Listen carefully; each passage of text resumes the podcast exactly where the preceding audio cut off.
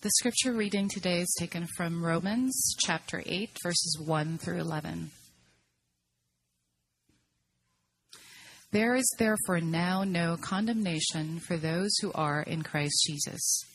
For the law of the Spirit of life has set you free in Christ Jesus from the law of sin and death.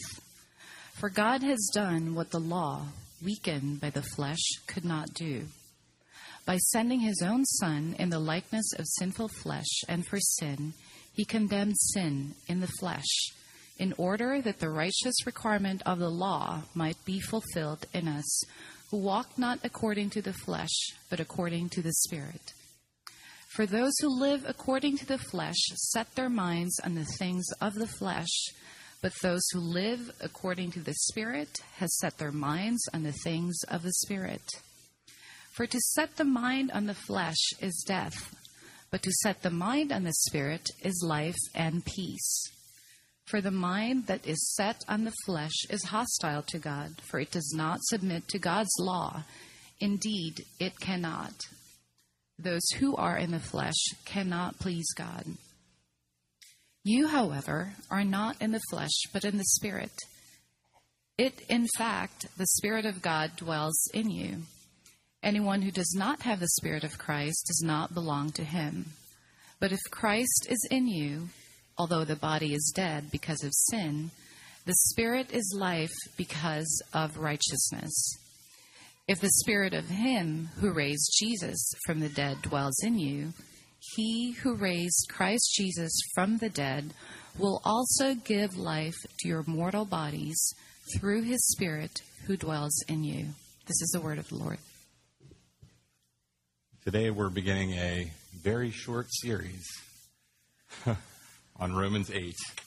So, uh, for those of you who are visitors or new, um, I am one of the interim pastors who's called to uh, help out where I could as Liberty was growing and changing in a new season. And now that we have called a new pastor, Scott Crosby, um, I will be here for four more weeks. And then um, we'll be moving to Asheville, where I'll be the lead pastor of a church called Trinity. Um, and I'm still humbled and amazed and thankful every time I say those words. But um, so I decided to leave you guys with a, a very short series, a four week series on Romans chapter 8, which is a chapter about the freeing power that comes in Christ's Spirit.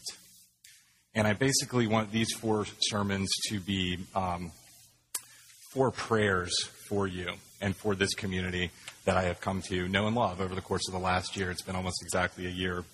Um, and the prayer this week is that in the coming weeks and months, you'll become more aware of the Spirit's presence within you. More aware of the Spirit's presence within you. I'm, I'm actually going to pray again, and then we'll look at Romans 8. Jesus, even in speaking of your Spirit, I am aware of how often I want to do things in my own strength and in my own power, and how I come not willingly to worship, but kicking and screaming against where you would guide. So I pray that you would use me and that I would yield to your spirit today, and that all who are here would yield their hearts to you. Lord, we know so much already. I don't think we need to know more. We need to live more in light of the truths that you are presenting us in the gospel and in Romans, and particularly in Romans 8. So, would you be at work? We invite the Spirit of the living God who dwells within us to speak to our hearts. Will you speak to us, we pray? In Jesus' name, amen.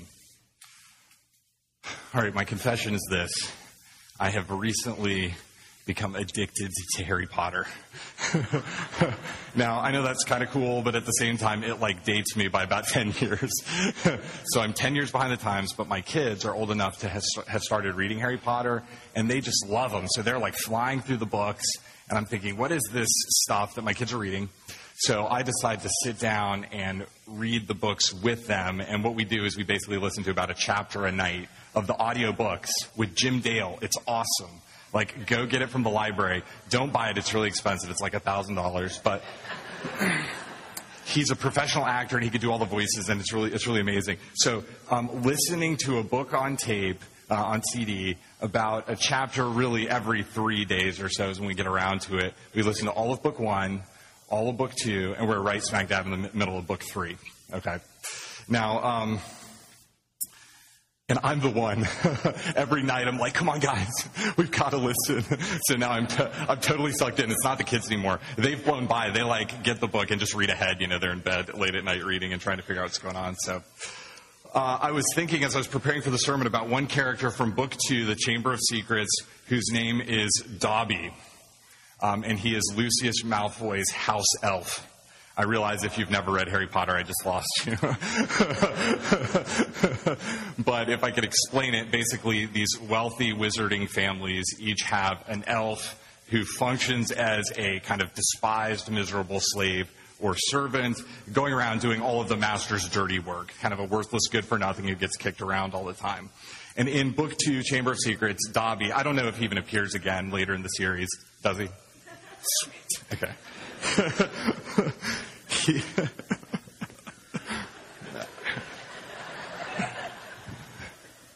Is it okay to read Harry Potter on the Sabbath?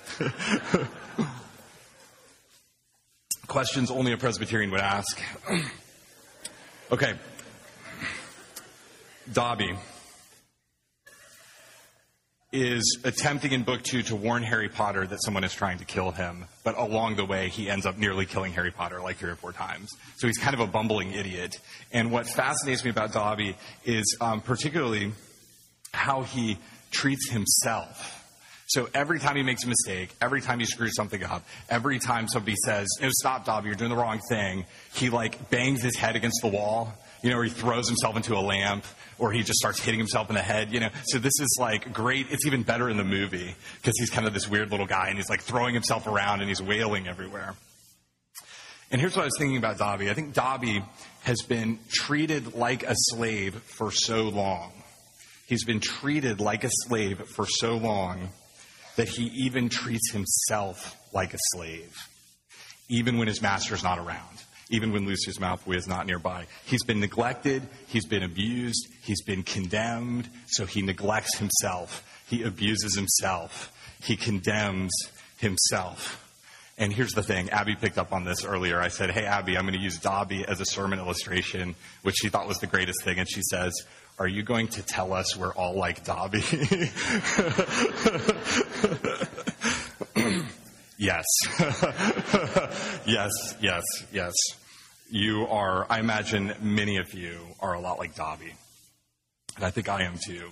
So sin has been beating you up for so long, it's like kicking you in the teeth that basically what you do is you continue the process and are beating yourself up over what it's doing to you. And, and, and just as in the books, um, you know, Dobby's actions appear ridiculous. I mean, he's a funny kind of joke character um, in the books and in the movie.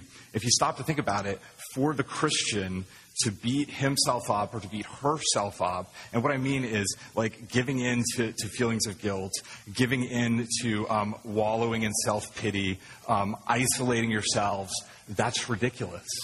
That's a ridiculous thing to do because you are admitting that sin is your master.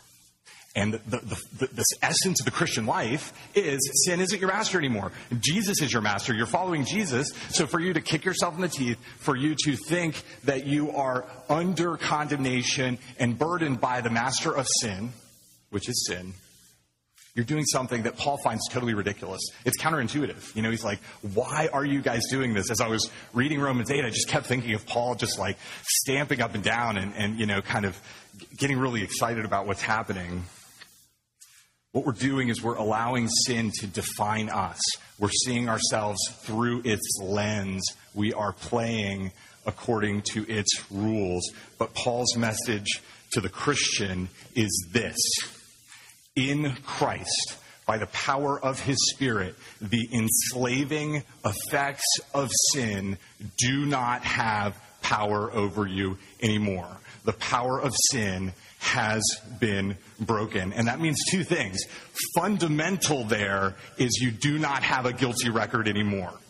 But that's not what Paul's talking about in chapter 8. He's already talked about that in chapter 3 and 4 and 5. By the time he gets to 6 through 8, he's saying it's not only that guilt is gone. It's not only that you don't have to remember your sins anymore. It means you are free.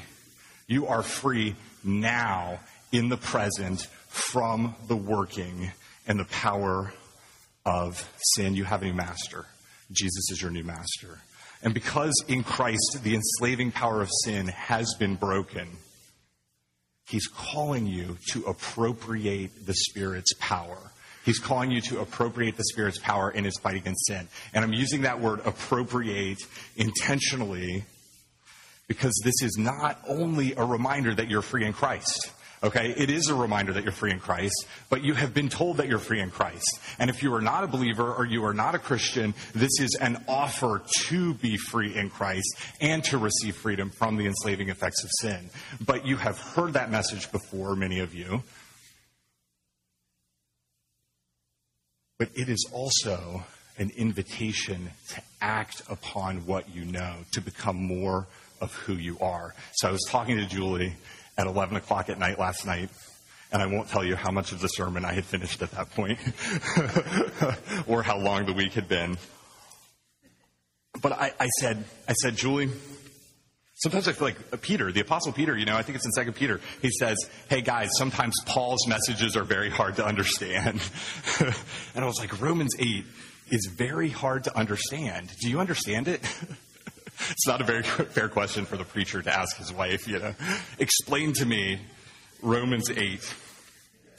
And Julie said this if I understood it, I would be a different person.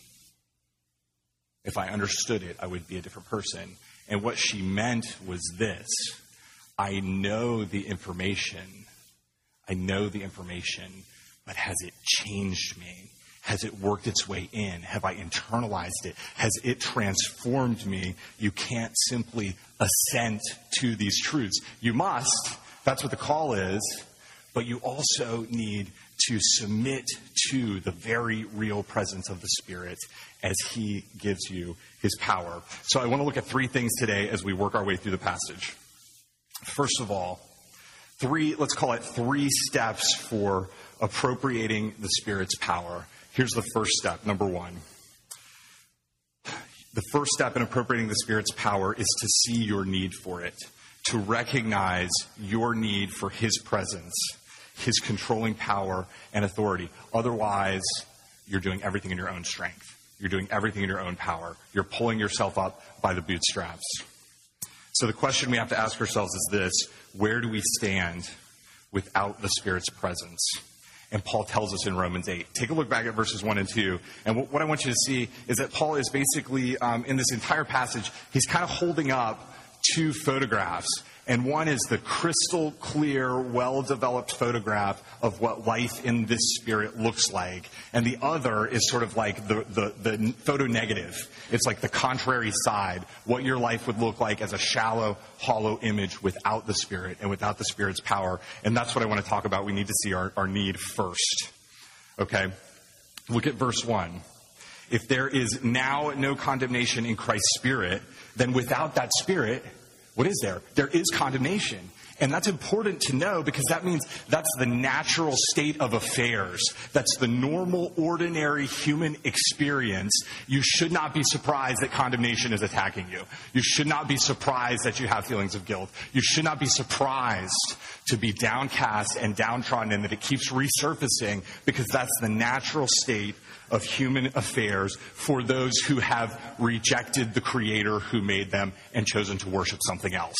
You will receive condemnation. You will feel the, the, the, the visceral effects of that nagging sense of guilt. Okay, but there's more. There's even more. Look at verse 2. If the Spirit has set you free, then without that Spirit, you are a slave. So you, you not only have that experience of feeling condemned, you actually are trapped by sin. And this isn't good. It kind of reminds me, uh, you can't escape it. My favorite scene from the very first Star Wars, I was talking to somebody at the home meeting leaders retreat yesterday about this. I think it was Johnny. Was, is that scene where they're in the trash compactor Do you remember? Because it's like, it's totally cheesy. I mean, it's got like a foam thing that's supposed to be a metal bar, and the walls are closing in, and there's like a weird lizard kind of pulling everybody down. But, but that sense of helplessness, you know, they're kind of like, I can't escape it. I can't get away from it. The walls are closing in. There's nothing that we can do. It's coming from underneath, it's coming from around, it's coming from everywhere. I am trapped. That's what it feels like to be enslaved to sin and condemnation. And Paul, throughout the rest of the, of the passage, he calls this walking according to the flesh. And in verse 6 through 8, he says that, that walking in that way, setting your mind that way, is death. It doesn't lead to death, it is death. He's basically saying, You are dead without the Holy Spirit bringing you life. You are a dead man you can't please God, your hostility to God. He uses all sorts of phrases. He just piles them up. He's, he's not, not mincing words in the least. So let me give you an illustration of this. Um, do you guys remember, uh, have you read Brave New World, Aldous Huxley's Brave New World? Show of hands. just kidding, though. You know. uh, in Aldous Huxley's Brave New World, he imagined a world in which where, where, the government would distribute drugs to people, soma, and the, the idea was that it would kind of um, help them to feel better about themselves, so that they can then do whatever they want. So the government actually encouraged people to go around having sex with anybody they want to, and go around just entertaining themselves and all those sorts of things. And what I used to do when I was teaching uh, 12th grade English on the first day I would put a book down on every desk, Brave New World. I'd have them read the intro, and then I would say, Could you imagine? I'd tell a bunch of 12th graders, Could you imagine a world where the government said, Take drugs, have sex, do whatever you want to do? You know, and they're all like, why is my 12th grade English teacher telling me this? But there's always like a few bros in the back who'd give each other a high five, you know. They're like, they're, they're like, yeah, man, that'd be awesome. But as they started to read the book, they realize it is not a utopia, it's a dystopia. It is not a perfect world. It is a hellish nightmare because the easiest way, Huxley's point is, to control people is to give them what they think they want. Because then they're never going to throw a revolt. They're never going to rebel. They don't, they don't have anything to stamp against because they're blind, they're sedated, they can't think straight, they can't love straight, they are basically dead and don't even know it. If you're being trampled down, you know it. You can say, stop this, stop this, stop this. But if you're being trampled down and want more of it, it's impossible to fight against it. And that's what sin does. It works just like that. Now, the trick, the problem with Huxley's Brave New World and with Soma is this they have to keep taking it every morning. And if they don't, the nagging effects return the nagging effects return. But let's, let's, let's move forward a little bit. So sin works like this. Look back at verse 2 again. Did you notice Paul said it's not just the Spirit, it's the law of the Spirit that set you free. And what does it set you free from? It sets you free from the law of sin and death. What does that mean? It means sin is working like a law. All right? Hang with me here. What Paul is doing is like some super crazy logic, but let me try to explain it. How does a law work? A law is, a, is an authority that gives you reward for obeying it and gives you consequences for disobeying it. Is everybody with me? Okay. So if you obey the speed limit, you get a reward. The speed limit's a law, which I know you all obey. I won't call out any names. If you obey the speed limit, you get a reward. You get a police free, peaceful ride home where everything goes fine and normal. If you disobey the law, you get consequences. What are, what are the consequences? You, the police intervene. They give you a ticket. You pay money. They may take your license. Okay? And sin works in just the same way. Imagine um, you want other people's approval, and you get into a situation where you've really screwed things up, and you need to tell somebody, but you decide instead to lie to your friend you're going to lie to everybody to cover up how much of an idiot you have been because you want their approval, you want their acceptance. What's the reward? The reward of sinning in that way is that you don't have to feel like an idiot. You don't have to face their uh, their their wrath. You don't have to break the relationship off. Nothing bad. Something good actually comes. That's the point. If you sin, you get something good. Otherwise, you wouldn't sin, right? Okay? But if you disobey sin, it also pulls you into its grasp by, by, by meting out consequences and penalties for what you do. So if you go to your friend and admit the thing that you've done and you choose not to lie, what happens? It hurts. You have to face the awkward conversation. You have to recognize um, that you, you may lose your reputation. You may have lost your friends. But here's the thing the law is not neutral. Notice, look back again. He says it's not only the law of sin, it's the law of sin and death. And so sin is not just neutrally pulling against you, it's trying to kill you. It has an end in mind, it has a goal, and the only way to stop it is to recognize that it's attacking you and working against you and find a way to hate it.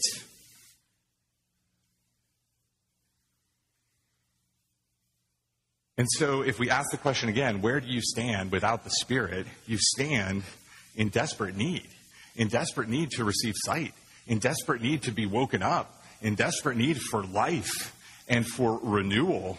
And um, that waking and renewal that you need is not just a one off thing, it's not just a one time event. It's something that you stand in need of again and again and again throughout your spiritual life and your spiritual journey. And, and if you think you're alone, if you turn back to, to, to Romans 7, one of the last verses in Romans 7 is Paul saying, O wretched man that I am. Who can save me from this body of death? The Apostle Paul knows, he knows your situation apart from the Spirit's presence. Okay, two. What's the second step? The first step is the bad news, the second and third step is the good news. The second step in appropriating the Spirit's power and the Spirit's authority is to receive the Spirit. It's to open up your hands of faith, to receive the Spirit in by faith in Jesus Christ in what he has done for you. And in this passage, sometimes we just say believe, believe, believe. There are specific things that you need to believe. Let me point out three. One, you must believe that the Spirit is more powerful than your sin. Amen. The Spirit is more powerful than your sin. Because when you're in the sin, you're like, this thing is beating me up. It's beating me down. There is something at your disposal that is more powerful than that thing. The only thing that can save you from death is that which is more powerful than death, the one who has conquered death. The only one that can save you from yourself has to be the one that is outside of yourself. You can't just pool your resources. You can't just, it doesn't come naturally. It doesn't come um, by something that you could do. It comes from a divine intervention, a work of God. Look at verse 3. God has done. God has arrived. God is at work. What has He done? He did what even the law couldn't do. Now we have another use of the word law. Okay, this gets pretty complicated. Just hang with me. Here, what we're talking about is the law that God gave to Moses to the Israelites. And do you know how powerful that law was? That law was so powerful that God etched it by his very finger onto these tablets of stone. It was so powerful that Moses received it in a cloud of glory on top of the mountain, and the Israelites couldn't even go anywhere near the mountain lest they die. That's how powerful God's law was. But it could not do one thing, and that's break the power of sin. Okay? Think about this. It could condemn sin in the sense that it makes a declaration and says, that's sin, that's sin, that's sin, that's sin, stop doing that, that's sin. But it didn't have the power and the authority to actually erase the sin, to eradicate the sin, to do something with the sin by breaking its power. But God, in His Spirit, can do those things. Okay, here's the second thing this is how he broke its power. The second thing that you need to believe is that the Spirit is the Spirit of the risen Christ. And what I'm thinking about here is verses 3 and 4. I'm also thinking of verses 11 and 12, and I'm not going to read all of them, but what I want you to see is that God has done what the law could not do, weakened by the flesh, by sending his own son. Jesus came as a man. Jesus experienced the temptations that you face. He knew the hardships and the suffering and the difficulty, each one that you may go through, and he resisted those temptations, which is enough to be, for us to be amazed by. You want a resource for help in your fight against sin. Look to the one who himself resisted, and then he took those things on himself. He suffered for those things and took the weight on, on himself to destroy those things. Because once that, that condemnation fell onto him, once that punishment fell onto him, it could not and would not fall on anyone else that was ever found hidden in him. And he takes his spirit and he transfers it over to you. And he gives you his righteousness. He gives you his life. See, look at verse 9. It says, You are not in the flesh, but in the spirit if in fact the Spirit of God dwells in you, and he's saying it does. He's saying, since the Spirit dwells in you. And in verse 11, he says, if the Spirit of him who raised Jesus from the dead dwells in you, he will also give life. And that leads to the third thing that you should believe about the Spirit. You must believe that the Spirit takes up residence inside you, which is the thing that everybody should just go home and sit around and think about.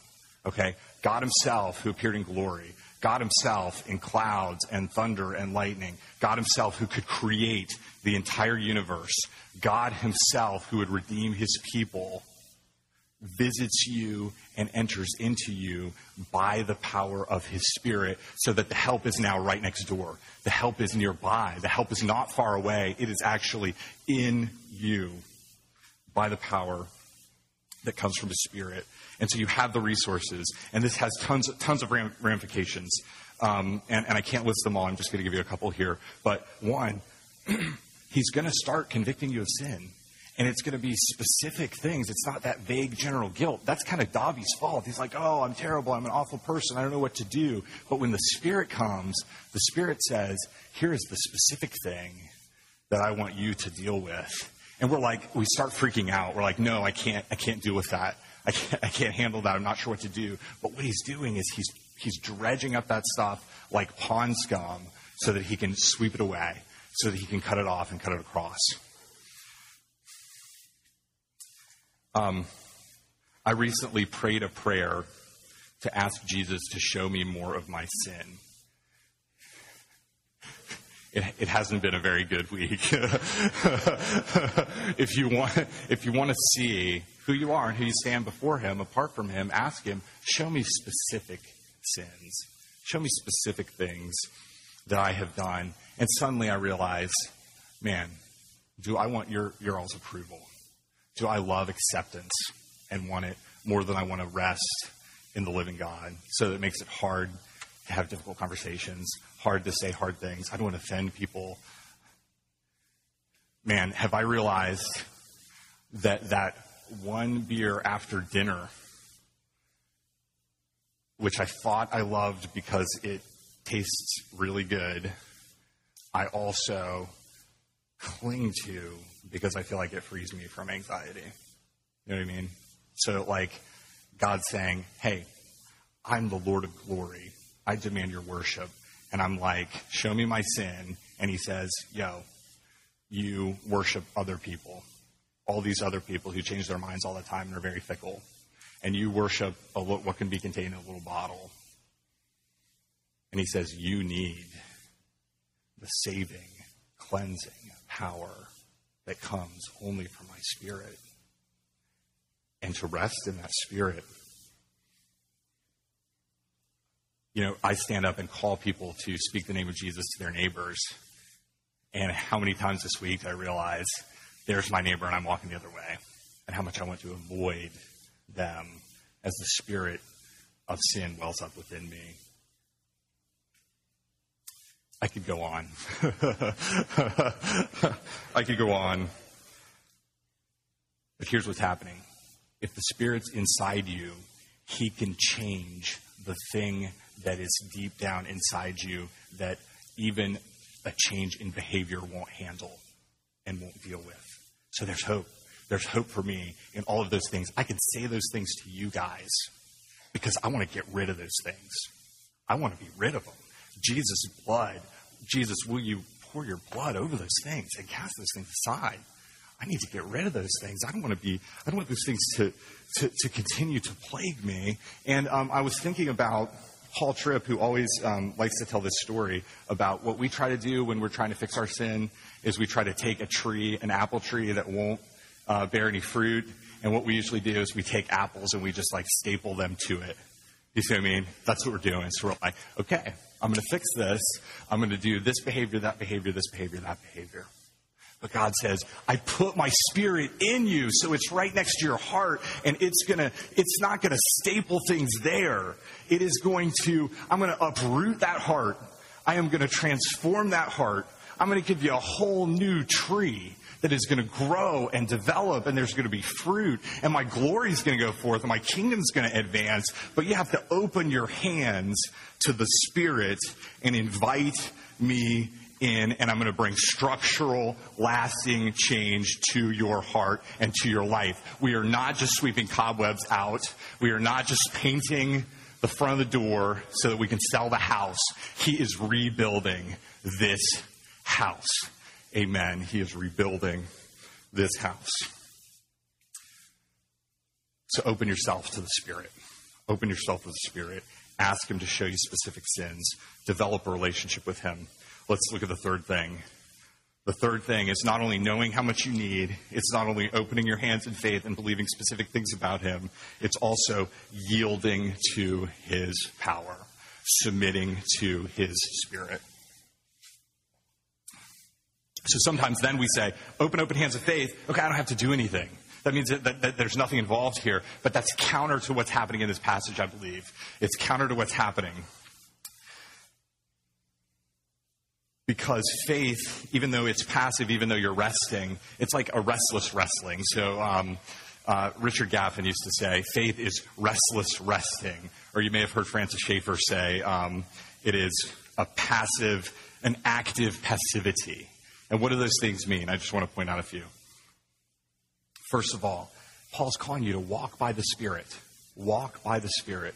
Keep in step with that same Spirit. Align yourself to where the Spirit is. Like you're the boat and the wind is coming and you've set your sail in the direction of the wind so that it can push you along and it can blow you along. And I know in verses 4 through 8 that Paul is largely descriptive, but there is an implicit call an implicit call to walk by the Spirit. So basically, what he's doing is saying there's a whole group that you, you, you either are walking by the Spirit or you're walking by the flesh, you're living by the Spirit or you're living according to the flesh. And he's saying, walk. Walk according to the Spirit. Keep in step with the Spirit. I have a friend who um, works in the city and walks everywhere. He doesn't bike and he doesn't drive, and he walks really fast. I don't know if it's just from years of walking all over the place. And anytime I'm with him in the city and I'm walking around, I always have to keep up. You know, I'm kind of like having to, I, I have to concentrate on what's happening. I have to follow. I have to move. I have to be guided so that I can keep up with him and even have a conversation. And that's the picture of what's happening as the Spirit's moving in our lives. We, we move along with him and keep in step with him. Okay. Number two. Paul also says you set your mind on the Spirit. So, how do you walk according to the Spirit? Put your mind on the things of the Spirit. Set your mind on things of the Spirit. And it took me a while to arrive at this place, and I still may be reading into the text, so all the seminary students can come up at the end and tell me if I was wrong. But um, I really believe that the way to set your mind on the Spirit is through prayer. What is prayer? to Paul and to the other New Testament writers, it is appropriating the Spirit's power. It's that picture of restless resting. Because what are you doing in prayer? You're saying, I open myself up to you. I invite you to come and work. I can't do it. I have to rely dependently upon you. And think about it. At Pentecost, they pray for boldness and the Spirit shows up. Later in Acts 4, they pray for boldness. The Spirit fills them and they're preaching the gospel and things are happening. And Luke, uh, you know, in Luke, Jesus tells the disciples, pray for the Spirit and I'll give you the Spirit. There's this connection between prayer and the Spirit, which um, I'm really indebted to, to the writings of Jack Miller for. That's where I'm stealing all of this from. And I haven't myself totally gotten it, but I do know that the call is to walk in the Spirit, set your mind according to the Spirit, and be filled with prayer in seeking His guidance and His direction, admitting your need and following Him, allowing these things to be true to, to be true in my life. And then, thirdly, we walk by the Spirit, set your mind on the Spirit through prayer, and then obey. Obey. And this is the crazy thing, because you've got crazy freedom No condemnation. You're not a house elf anymore. You're not a slave. You're not trapped in the trash compactor. You, you know, so your sins don't have any power or any hold over you, but that is not so that you can continue sinning. It's not so that you continue sinning. Paul is inviting you to follow the Spirit into obedience to Christ that you find in Christ's law. I don't have time to get into um, the, Paul's understanding of the law and the Spirit. I had a remarkable discovery this, this week as I was thinking about this passage, and I felt like all sorts of passages in Paul and Galatians and Second Corinthians and everywhere kind of became really clear. So much so that I was in the shower, like thinking about these things. I forgot to wash my hair. I, I, was so amazed. I went around the rest of the day, and Julie, I was like, I had an epiphany in the shower.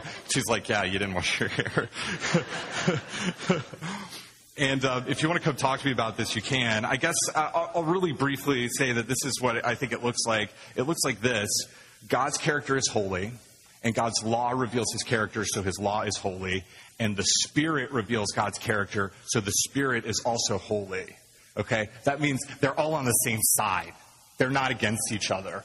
But now that the Spirit has come, it should have condemned you. You see that? If the Spirit is holy, we think the Spirit is only good, it should have been condemning too, but it enters into you. That which should have blown you apart is in you. God Himself you know, remember at Pentecost, the fire that came down upon them, it should have burned them to pieces. It should have burnt them to pieces. Instead, it says, I will rest in you and move you and guide you and shake you. And then what happens to the law? Suddenly there's a dichotomy. It looks like the law is a dead letter, which is what Paul says in 2 Corinthians 5. Looks like a dead letter. Why? because you're moving and shaking and you're doing the things the law is asking you to do without even having to think about it or resort to it. A guy named Terry Eagleton compares this to becoming fluent in a language. Becoming fluent in a language. So think of this. If you're going to Mexico and you want to learn Spanish, you've got your dictionary, right? And you're flipping through it. Your dictionary, you got to look up this word and that word and this word. But once you become fluent, you don't have to go back again and again and again to look at the dictionary. Why? Because you're, you don't need the dictionary. That'd be redundant because you're fluent in Spanish. The law is like that dictionary. And having the Spirit doesn't set you against the law, it makes you fluent in the law. It enables you to obey the law. It empowers you to do God's will and His purposes in ways that you never before could. And so we ask ourselves have I become fluent? Have I become fluent in His law? My final conclusion is this I don't think we need to know much more than we already do. But like Julie said, if I understood it the right way, I'd be a different person. Invite the Spirit to make you a different person. Invite the Spirit to show you some sin this week. Tell that sin to somebody else. Learn to confess. Learn to repent. Learn to throw yourself on Jesus. Learn to invite His Spirit in. Learn to invite His Spirit in and pray and pray and pray and go forth and go forth and stir one another on to obeying. You've got the context there. You've got the home meetings. Go to the home meetings. Stir each other up in those home meetings in the Spirit's power to obey. Stir each other up to pray kingdom focused prayers that His will would be done in our lives and our hearts. What's my prayer for you? What's my prayer for you?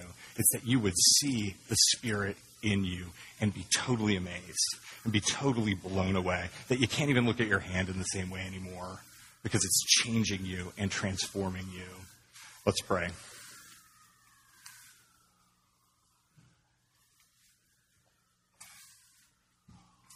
Jesus, I pray that you would make us more like you, that you would change us into your image.